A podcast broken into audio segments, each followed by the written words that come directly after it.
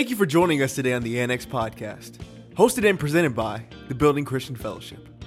At the building, we build our faith, hope, and love in Jesus by having a real, relevant relationship with Him. And what better way for us to get closer to God than to learn more about Him through His Word? We pray you enjoy this message.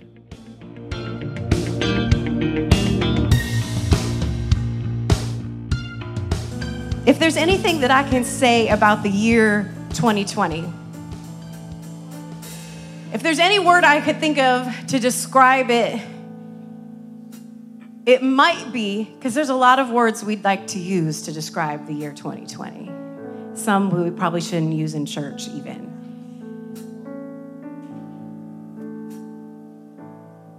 But the word is that came to me was unplanned. And if there is anybody who knows me at all, if there's anything that I like more than anything else, it's to have a plan. I like to know where we're going to start, what we're going to do. I mean, if you guys could look at my calendar, every minute of every day pretty much has some kind of plan to it. But as hard as I tried, and God knows with all my might, I tried to plan a message for today. And as hard as I tried, and as many times as I tried, God would not allow me to have a plan for this day. So I just want you, thank you, worship team, for pressing in this morning. Don't go far because we don't know what the plan is, okay? But right in this moment, I think it's okay if we step down and everybody has a seat in this moment. Is there anybody out there that can make me feel a little bit better right now and just say that you like to have a plan? Yes. I like to have a plan. And as I was praying last night, because I was desperate for the word of the Lord for today, for God to let me in on it. You know, everybody likes to be in on the secret, right? Like, I, I was like, God, just let me in what you want to do today. And all I heard him say, there were a couple of, you know, there's, there's some, I put some things down on paper because I wasn't going to come up here without anything at all. But the Lord said, the word that I heard in my spirit was unrehearsed. And I like a good rehearsal. Amen, Atira? Yes. We don't like to just get up here and just throw something together. But do you know that sometimes the best things come out of the most unrehearsed moments? And I feel like that's what 2020 has been to so many of us.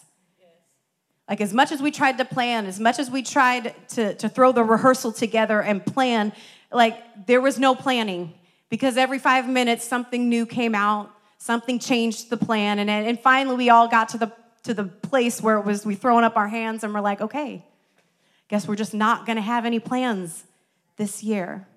And it feels a little bit like we're out wandering in the wilderness, right? Like the children of Israel. It's like we know there's a destination that we're trying to get to. We just don't know how we're going to get there. And this isn't what we planned, God. We were all for being delivered from Egypt. But God was like, don't forget, I got to deliver Egypt out of you before you can enter into the promise. And so, as much as we're looking forward to midnight on January 1st to flip the calendar page over and it for it to say, it's now 2021. The reality is, flipping a calendar page probably isn't going to make that big of a change. And plan as we try, sometimes God wants us to walk by faith. You know, I just thought of it just in this moment. Another word for walking in this unrehearsed season is like walking in the faith season. Like, we hear about faith all the time in church. Like, that's what we base our lives off of faith. And yet, none of us have really had to actually walk a season of true faith where our complete trust and reliance is on God. I mean, we're blessed to live in this country where a lot of things are provided for us. We don't know a lot of what it's what it's like to live without. Even when we live without, it's not like what other countries do when they live without. And so we're just going to do our best this morning to follow the leading of the Holy Spirit.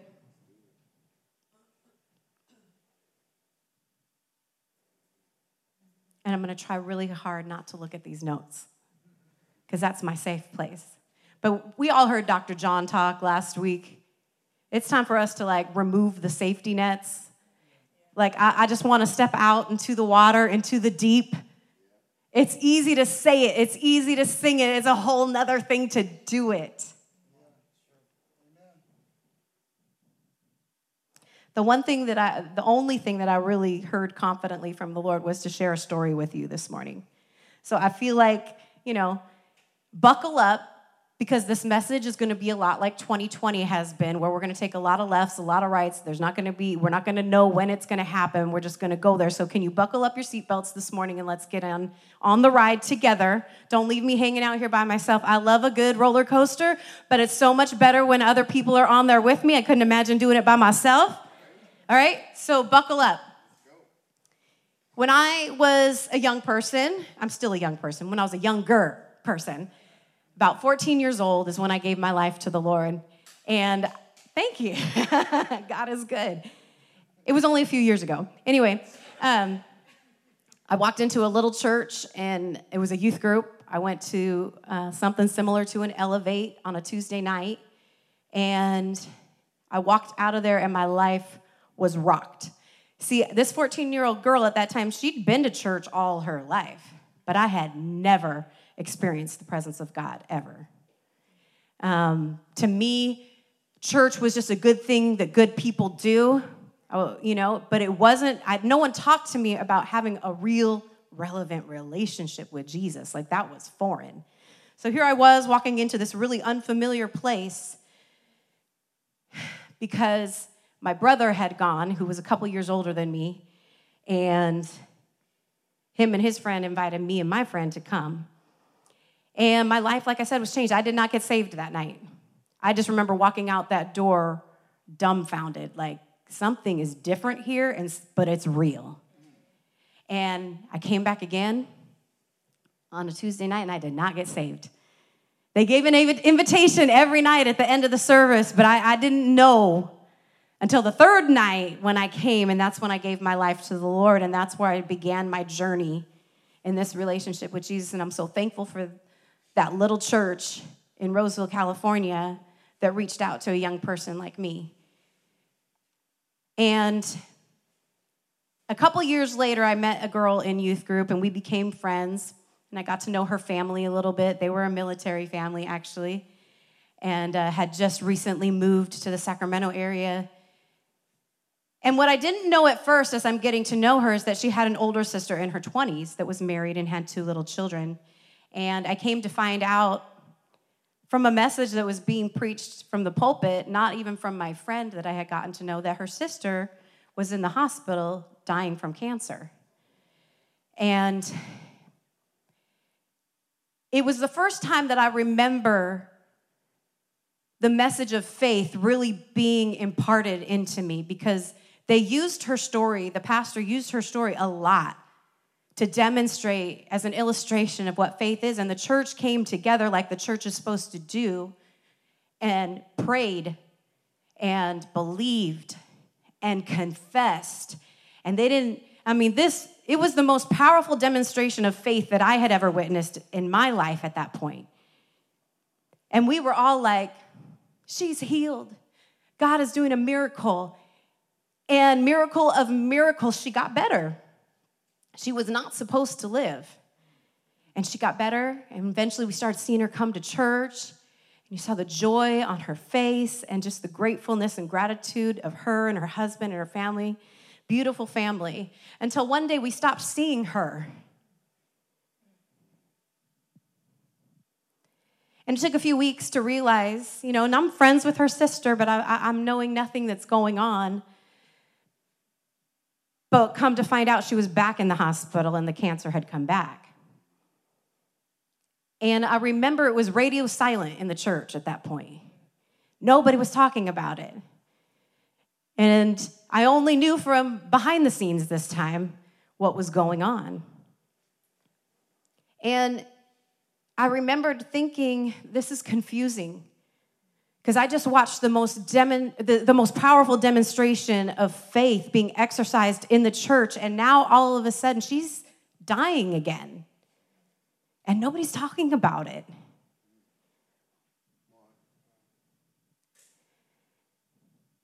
You know, I want to be someone that pleases God. And the Bible's really clear about how we please God, right? Without faith, it's impossible to please God. Hebrews 11, 6 is probably like the most famous scripture on faith that we have. It's the most basic, elementary um, level or description of what faith is.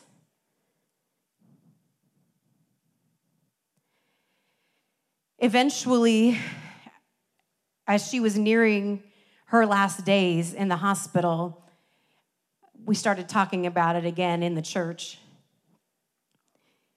and not much, but then we found out that she passed away, that she transitioned from this world to the next world. And while I'm assuming the majority of people, I know me in particular, sat there completely confused. How could a good God, right? How many times have we heard it? How can a good God allow something this awful to happen?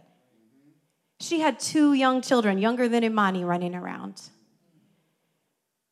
She had a husband. She had a mom and a dad that served the Lord. She had siblings that loved God, served God. How could this happen? I mean, I heard the church pray. I heard us stand in faith. I watched her get healed and come back to church. Like, I saw it. So now I'm confused. And the, the word that keeps ringing in my mind is I couldn't reconcile. And those of you that are not accounting people, reconciling something is when you need the two things to balance out. And I could not reconcile this God who I heard about, who was almighty, all powerful, able to heal, also allowing this same God allowing a beautiful young mother with so much potential and years ahead of her to die at a young age. The only thing I heard about the story after that from the pulpit was about the moment that she transitioned from this world to the next. Everybody, the family was in the room, the pastor was in the room, and they described it as the most peaceful moment that they'd ever experienced in their life. They knew God was in the room, and it was such a beautiful moment. But after that moment passed, I watched this family, I watched that peace for some slowly, for others quickly, disappear in their lives. Because they also couldn't reconcile.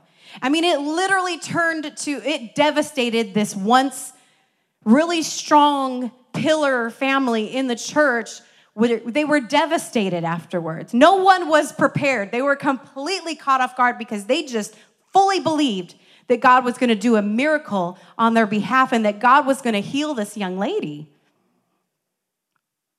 And no one knew what to do with that afterwards. And literally, family members asking, more like accusing other families, did you have doubt in your heart?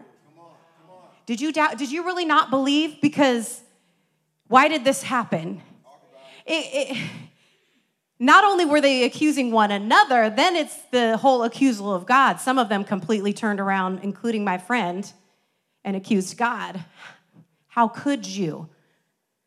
Let my sister die. And pretty much all of them from that moment on went their separate ways from each other and from the Lord. It changed everything because to them, they had this faith that the Bible talked about. They believed and they did not doubt. Like, I know they didn't doubt because they were completely shocked when she died. So that tells me that they were fully convinced that God was able and that He would do it for them. What do we do with those moments? And some of us are sitting here in December of 2020, sitting in those same moments, and nobody's talking about it. I shouldn't say that. We're talking about it here at the building. But some of us this morning, I feel like we're still sitting here like, well, if God was so good, why would he cause this to happen? Or why would he allow this to happen and me lose my business? And now I can't take care of my family. Now the dream that he put in my heart, it's gone. Why would he give me a dream and take it away? Or allow it to be taken away? Why would God allow Pastor John, who's doing great things for the kingdom, why would he allow him not to just to have one stroke, okay, guys, but two? If we're really honest today, and that's all God wants is our honesty. We've had questions, and that's okay. What's not okay is to not talk about it. I mean, Pastor Kaya, you guys need to go back and watch Tuesday night's Bible study where she talked about proper pain management because we've been experiencing some pain this year, maybe some of us like we never have before. And we don't know what to do with it. And we don't have time every Sunday morning or Tuesday night to talk about everybody's specific issue. But we can't ignore and sweep things under the rug. That's not how it is. Eventually, you're going to trip over that rug because it's going to get so full of stuff underneath it.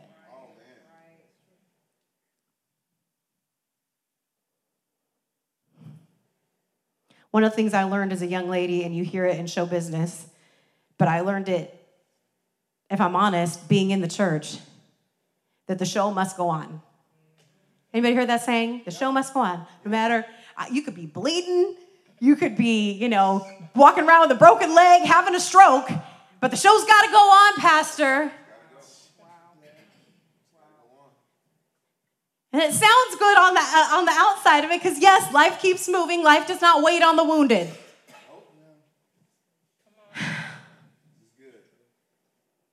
But it also, God never told us to pretend. Faith is not pretending. Okay? It's knowing that there's a, it's not ignoring the facts. Faith doesn't mean we ignore that Pastor had a stroke and that he has a heart condition.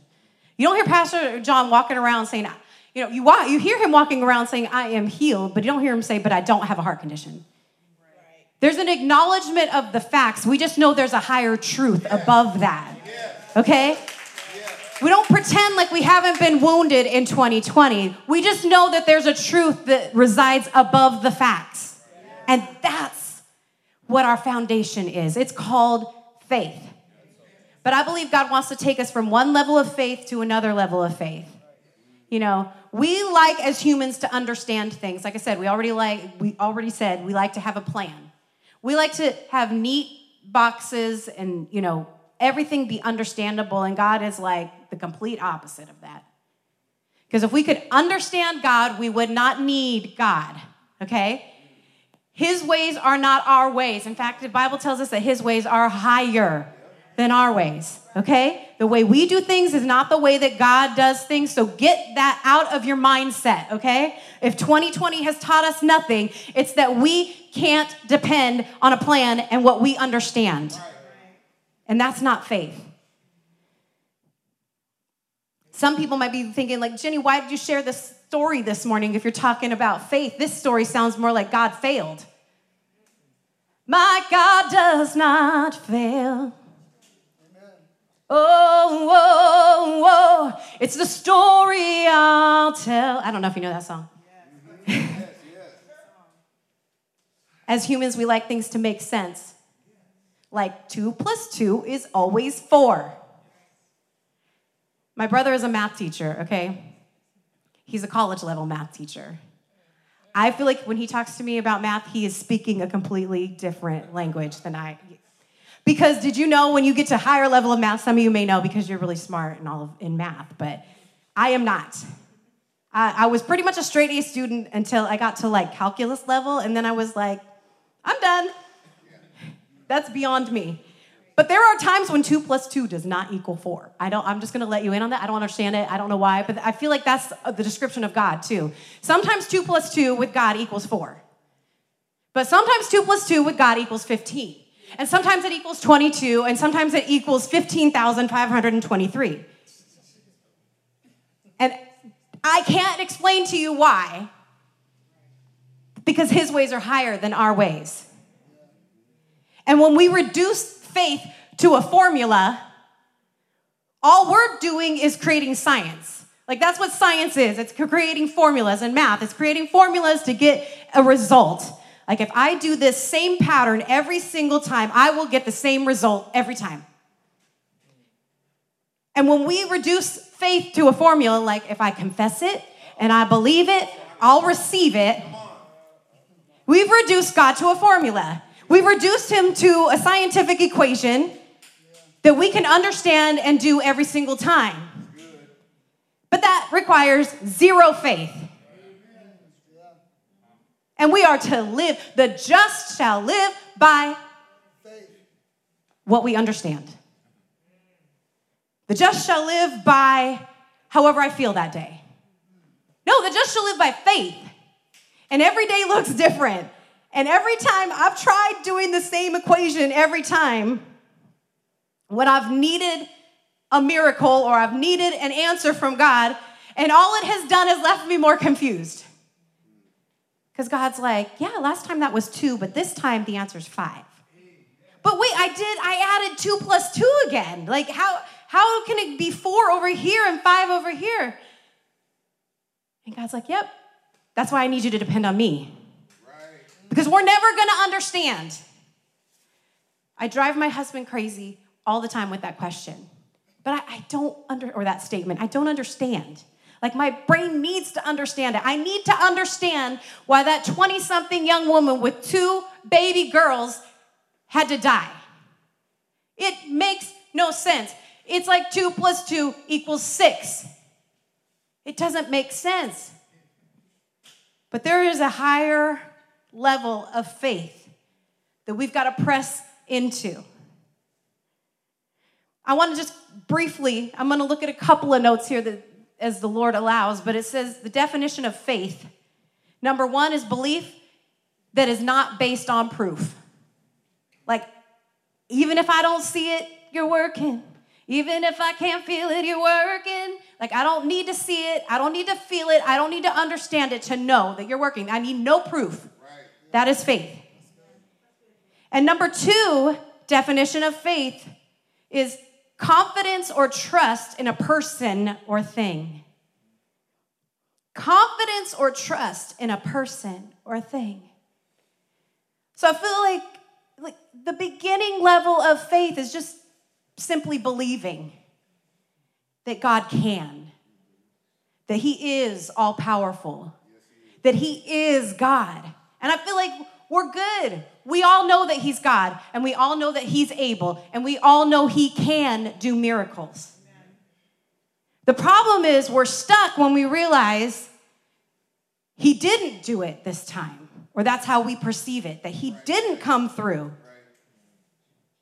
But faith is also a confidence in a person.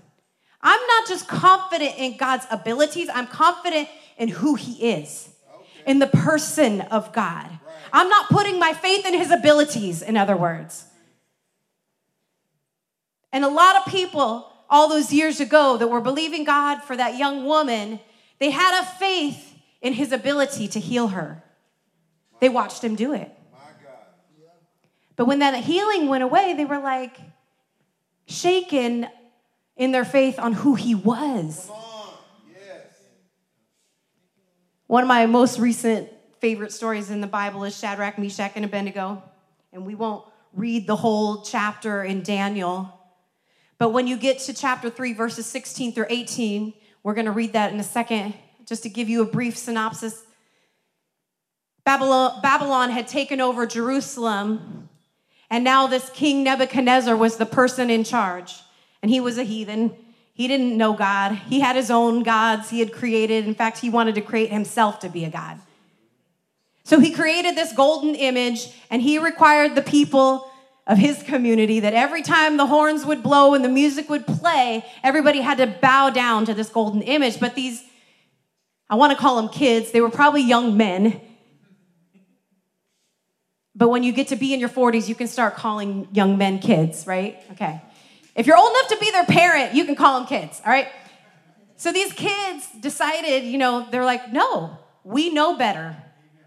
Our God has taught us not to have any other idols or not to worship any other gods. So they're like, you know, we'll do all the other things that you want us to do. We're good people. We follow the rules, we follow the law, but we won't bow to and worship another God. That's where we draw the line. So we, we peek in on the story in verse 16 of Daniel chapter 3, and it says this Shadrach, Meshach, and Abednego answered and said to the king, O Nebuchadnezzar, we do not need to give you an answer to this question. They sound like arrogant young men. Maybe they just knew their God. I don't know. Maybe they were courageous. Maybe they were crazy. I don't know. Let's keep reading. If we are thrown into the fire, our God, whom we serve, is able to save us from it. And he will save us from your hand, O king. Verse 18. But even if he does not, we want you to know, O king, that we will not serve your gods or worship the object of gold that you have set. Again, crazy or courageous, I don't know. But as we read on, we pretty much figure out they were probably crazy and courageous. It takes some level of crazy to trust God. It takes a little bit of crazy to be obedient, right? To what God tells us to do, especially something like this. Standing up to a king, knowing that they were, were basically agreeing to certain death unless God stepped in on their behalf. And we all know the rest of the story. They got thrown into the fiery furnace. They was in there dancing with the fourth man, Jesus, right? they turned up the heat on him, but they didn't burn because they didn't bow. And God rescued them, God saved them. What an awesome story of faith. And we're so used to hearing the success stories of faith, or what we consider the success stories, our definition of success.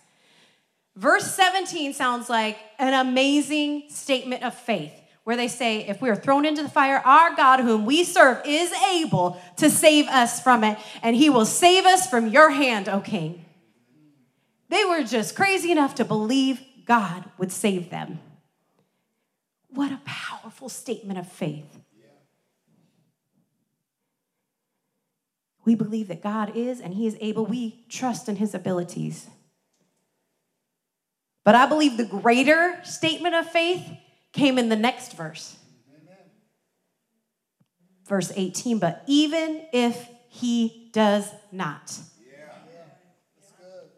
we're still going to be obedient to God.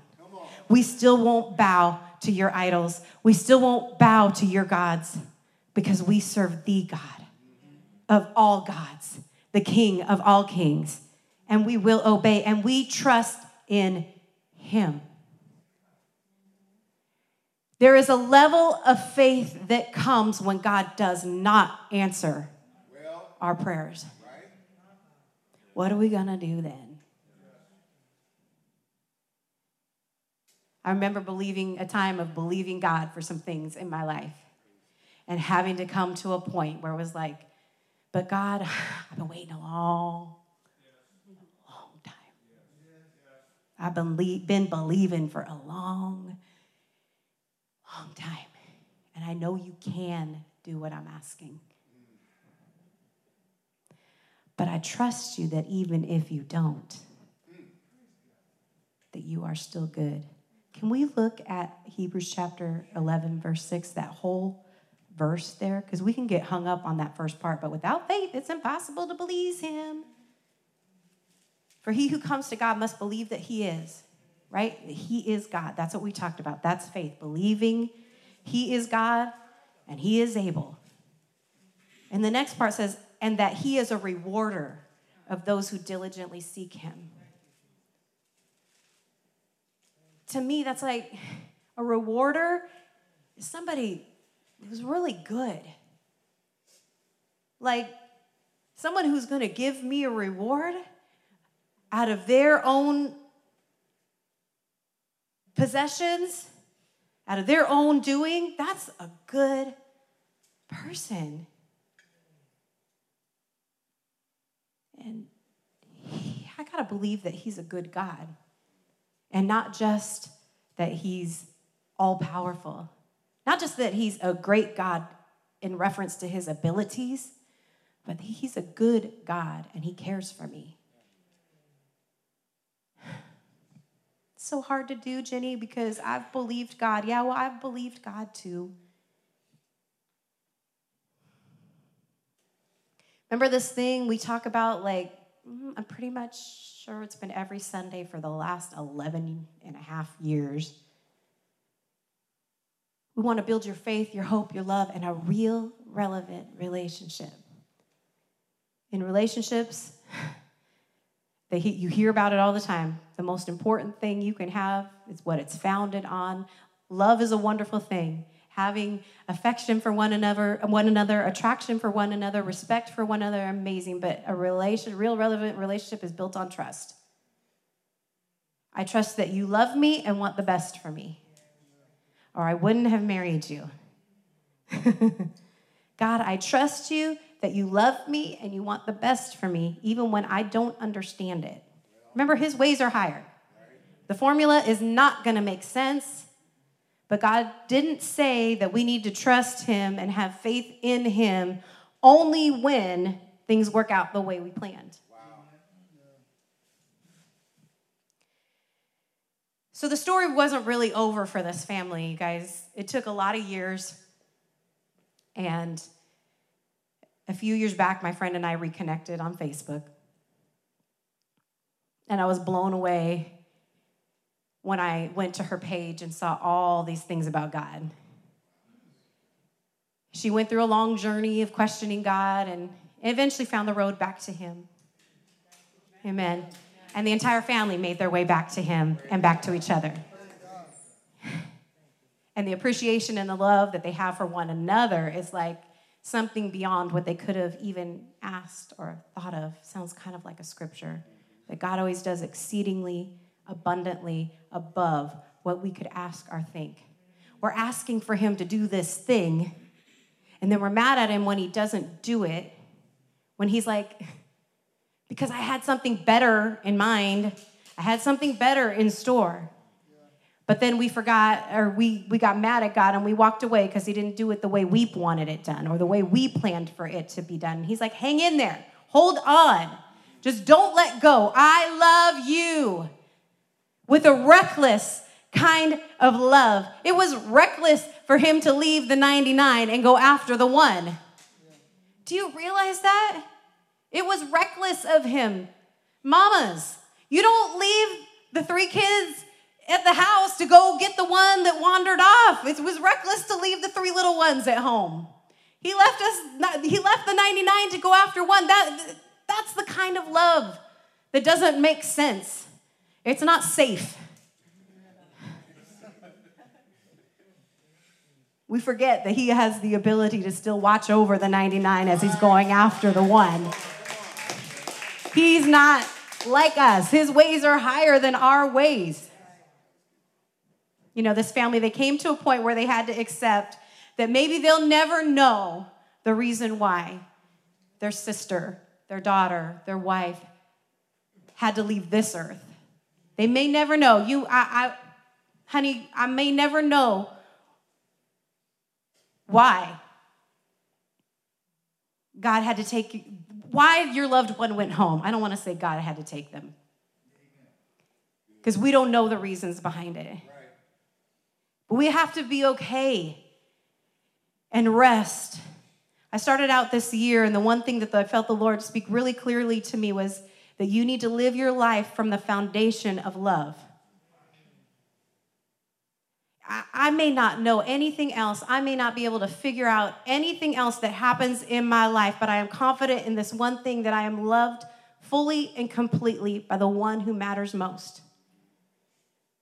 So, literally, people that are not a promise to us, that are just a privilege, could walk out of my life forever, but I will still be okay because my foundation is rooted in the love of God that never changes for me that would leave the 99 to come after me, that loves me with an everlasting love. Does anyone know what everlasting means? I mean, it lasts forever. How long is forever? It's forever. There's no end to it. It's an unending love that never changes based on what you do or you don't do. You can make all the mistakes in the world and he still loves you just the same. You didn't do anything to make him love you, and you can't do anything to make him stop loving you. And the reality is, let me just give a little insight this morning. My friend's sister was healed. She's not sick today. She's completely whole. She's got a brand new body, living in the very presence of her Lord and her Savior, Jesus. I don't think she's up there disappointed because God didn't heal her in that moment. We're not going to get to heaven and be disappointed. And that was a revelation to me, like God was saying to me. You're not going to get to heaven one day and be disappointed because you never became a mom. Because for 20 years, I believed to be a mom and it didn't happen. I don't know if you've lived 20 years believing God for something. Some of you are like, I lived 30 years believing. Okay, you know what I'm talking about. It looked like there was no way that it was going to happen for me. But I remember coming to a point that it was like, God, even if I never become a mom, you are still good. Yes. Natia, you can come. I don't know where we went with this message this morning. There were some things I wanted to share. I had some unpopular things that I've learned about faith.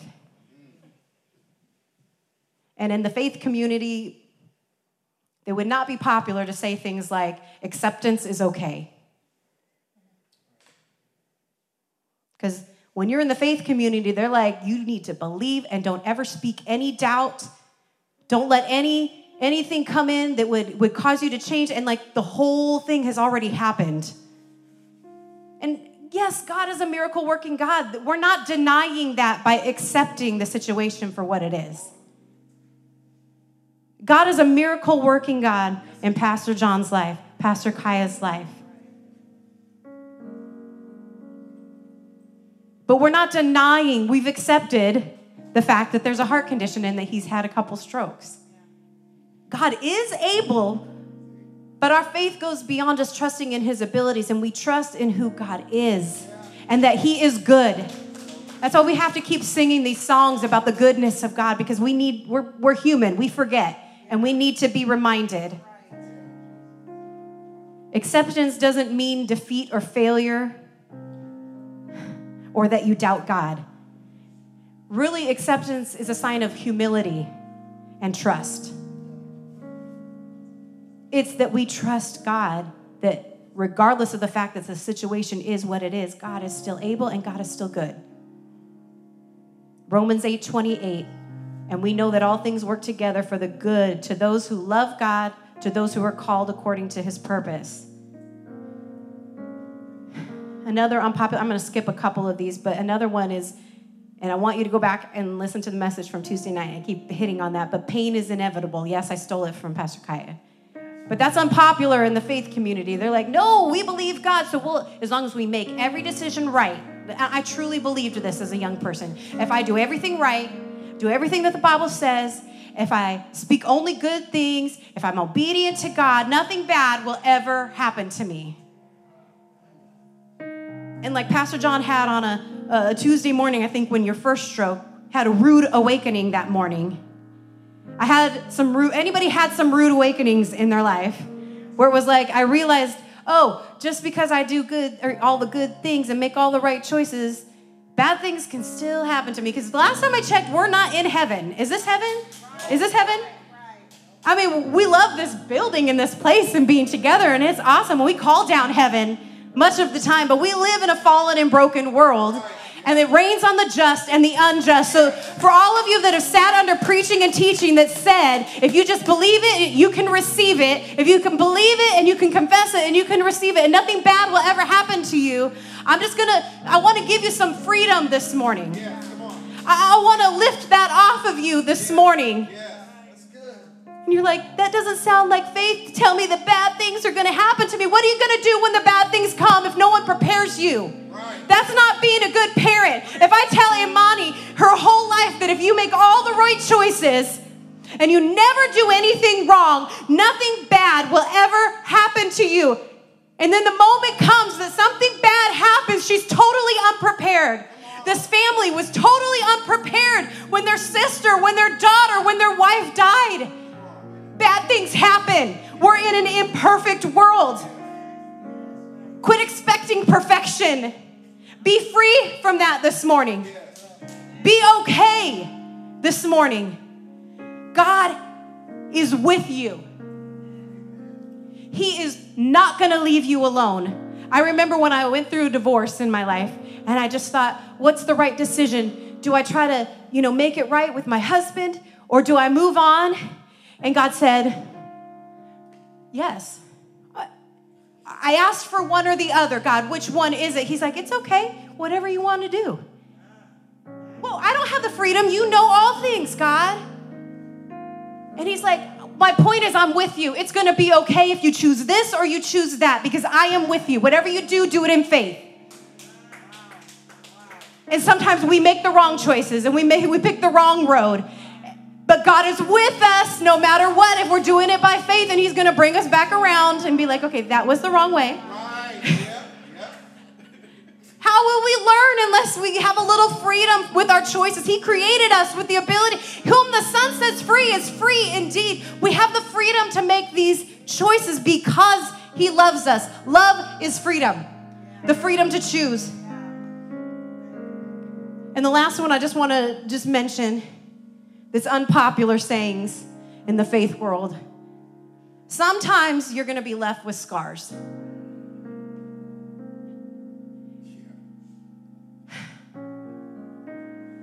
I never understood that for a long time. I was like, if God heals completely, if God does this for me, He's going to deliver me completely. How many of you know scars don't hurt? They only serve as reminders. Scabs, like when you're healing and going through the process, it scabs over, right? We all know what that's like, especially when we were kids. We like to pick at them or whatever. And you can pick at it and you can make it bleed again. And you can pick at it, you can slow down the healing process, and you can pick at it and make it hurt again.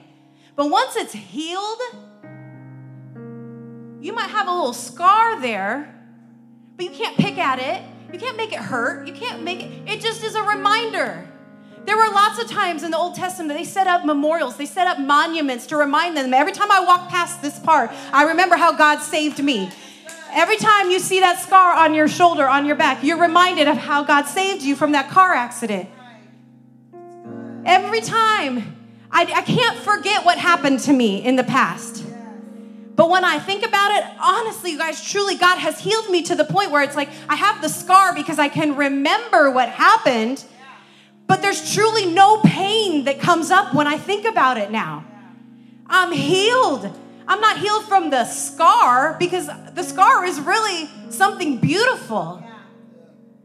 Because it's a reminder of how God was good. God saved me from that situation, and it didn't happen in the way I expected or wanted Him to or thought that I wanted Him to. It happened in a completely different way. How amazing. Two plus two equaled 25 that time. Amazing. So, why would he leave a scar? The same reason Jesus was left with scars. He was left with scars. Did God not heal him? No, he was God. He was healed. He was perfect. He was completely whole. But he had these holes in his hands and in his side to serve as a reminder, not just for ourselves, but for others. No wonder you couldn't cover up that scar, Kaya, with the tattoo. Because it was to serve as a reminder to others. John 20, 20, and I'm going to leave you with this. He spoke, he showed them the wounds in his hands and his side. This is Jesus when he was resurrected, coming back to the disciples, and they were filled with joy when they saw the Lord.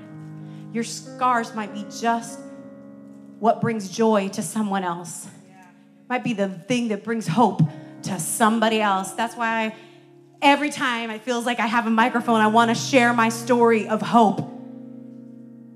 Because I want someone else to benefit from all the struggle, all the pain.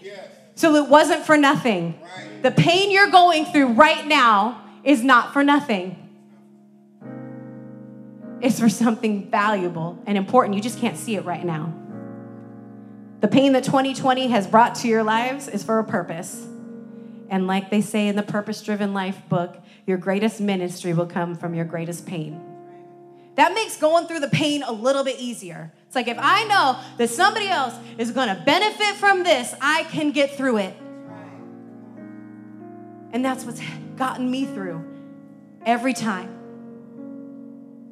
Don't redu- reduce faith to a formula. Don't reduce God to a scientific equation that can be figured out every time. Even if He doesn't, He is still good. Amen. Let's stand to our feet this morning. Hallelujah. If you're thankful for the word, would you just give Him a praise? God, we thank you for your word. It's powerful, it's life changing, it's life to us. Hallelujah. And I just want to, as we close out this morning, I'm going to pray for everybody in the room. Just want to say to you that are watching, or if there's anybody in the room that doesn't know Jesus, like I hope you found some hope in these words this morning. Hope isn't just a thing or a feeling, it's a person. His name is Jesus and he brings the dead back to life and he makes new things out of nothing. And if you heard anything this morning about how he is and how he is good no matter what happens in your life, I can't see how you wouldn't want to serve a God like that. So let me just say it's as simple as a prayer. It's not as simple as repeating words that someone else says, but it's about believing in your heart and confessing with your mouth that Jesus is Lord that we, you believe that God raised him from the dead and that we're committing our life to serve him. And Lord, we may not know the people that are listening this morning, God, where their, their salvation is at. But right now, God, I just pray for those that are lost, that are listening. And I pray that you would make yourself very real in their living room, in their car, in their place of work, in this building this morning, God. Make yourself real to them and make your love unfathomable but real to them. That overwhelming, never ending, reckless love of God. And God, we just pray that, Lord, they would open up their hearts to you and pray this prayer that, Lord, we ask you to come into our hearts. We believe that you died, but that you rose again. And Lord, this morning I give you my heart. I lay it down before you. And I ask you to come in and take control and have your way in my life. I invite you in Jesus' name. And if you prayed that prayer this morning, let us know. If you're on the live feed, you can let us know in the chat. You can text to 94,000. Is it TBCF Life to 94,000? Because we want you to not be alone in this journey. We want to help you, we want to join arms with you. You've got a family here. And whether we can be together physically or not, with whatever your situation is, we want to be connected with you. We want to join with you on this journey. And Lord, this morning, as we close out this service, I just pray for everybody that's listening at the sound of my voice, that's watching in this room or over a computer or, or a cell phone or whatever it might be, television, that God, you would reveal yourself in an even greater way that you would continue to show us new sides of you, Lord. That we wouldn't be stagnant in our relationship with you, God, but that we would be intentional, God, to get to know you in a deeper, more meaningful way. Lord God, I just pray that you would lead us into that next level of faith, God. That we would learn to trust you, not just in what you can do for us, not just in your abilities, because we know that you are an almighty God and that there is nothing that's impossible with you. But God, take us to that next level of faith that says, even if you don't, you are still good, and I will still trust you, and I will still listen, and I will obey. And we thank you, Lord, that you've not left us alone, that you are with us always. Just as you were with Shadrach, Meshach, and Abednego stepping out in faith in that fire, God, you are with us on this journey. And that makes all the difference. We love you. We trust you and we thank you this morning. We give you all the praise in Jesus' name. Amen. That's all the time we have for this episode of the Annex Podcast. But we encourage you to get connected with us by downloading and using our TBCF app today. Or you can visit our website at tbcf.life. That's tbcf.life. Until next time, thanks for stopping by to the Annex Podcast.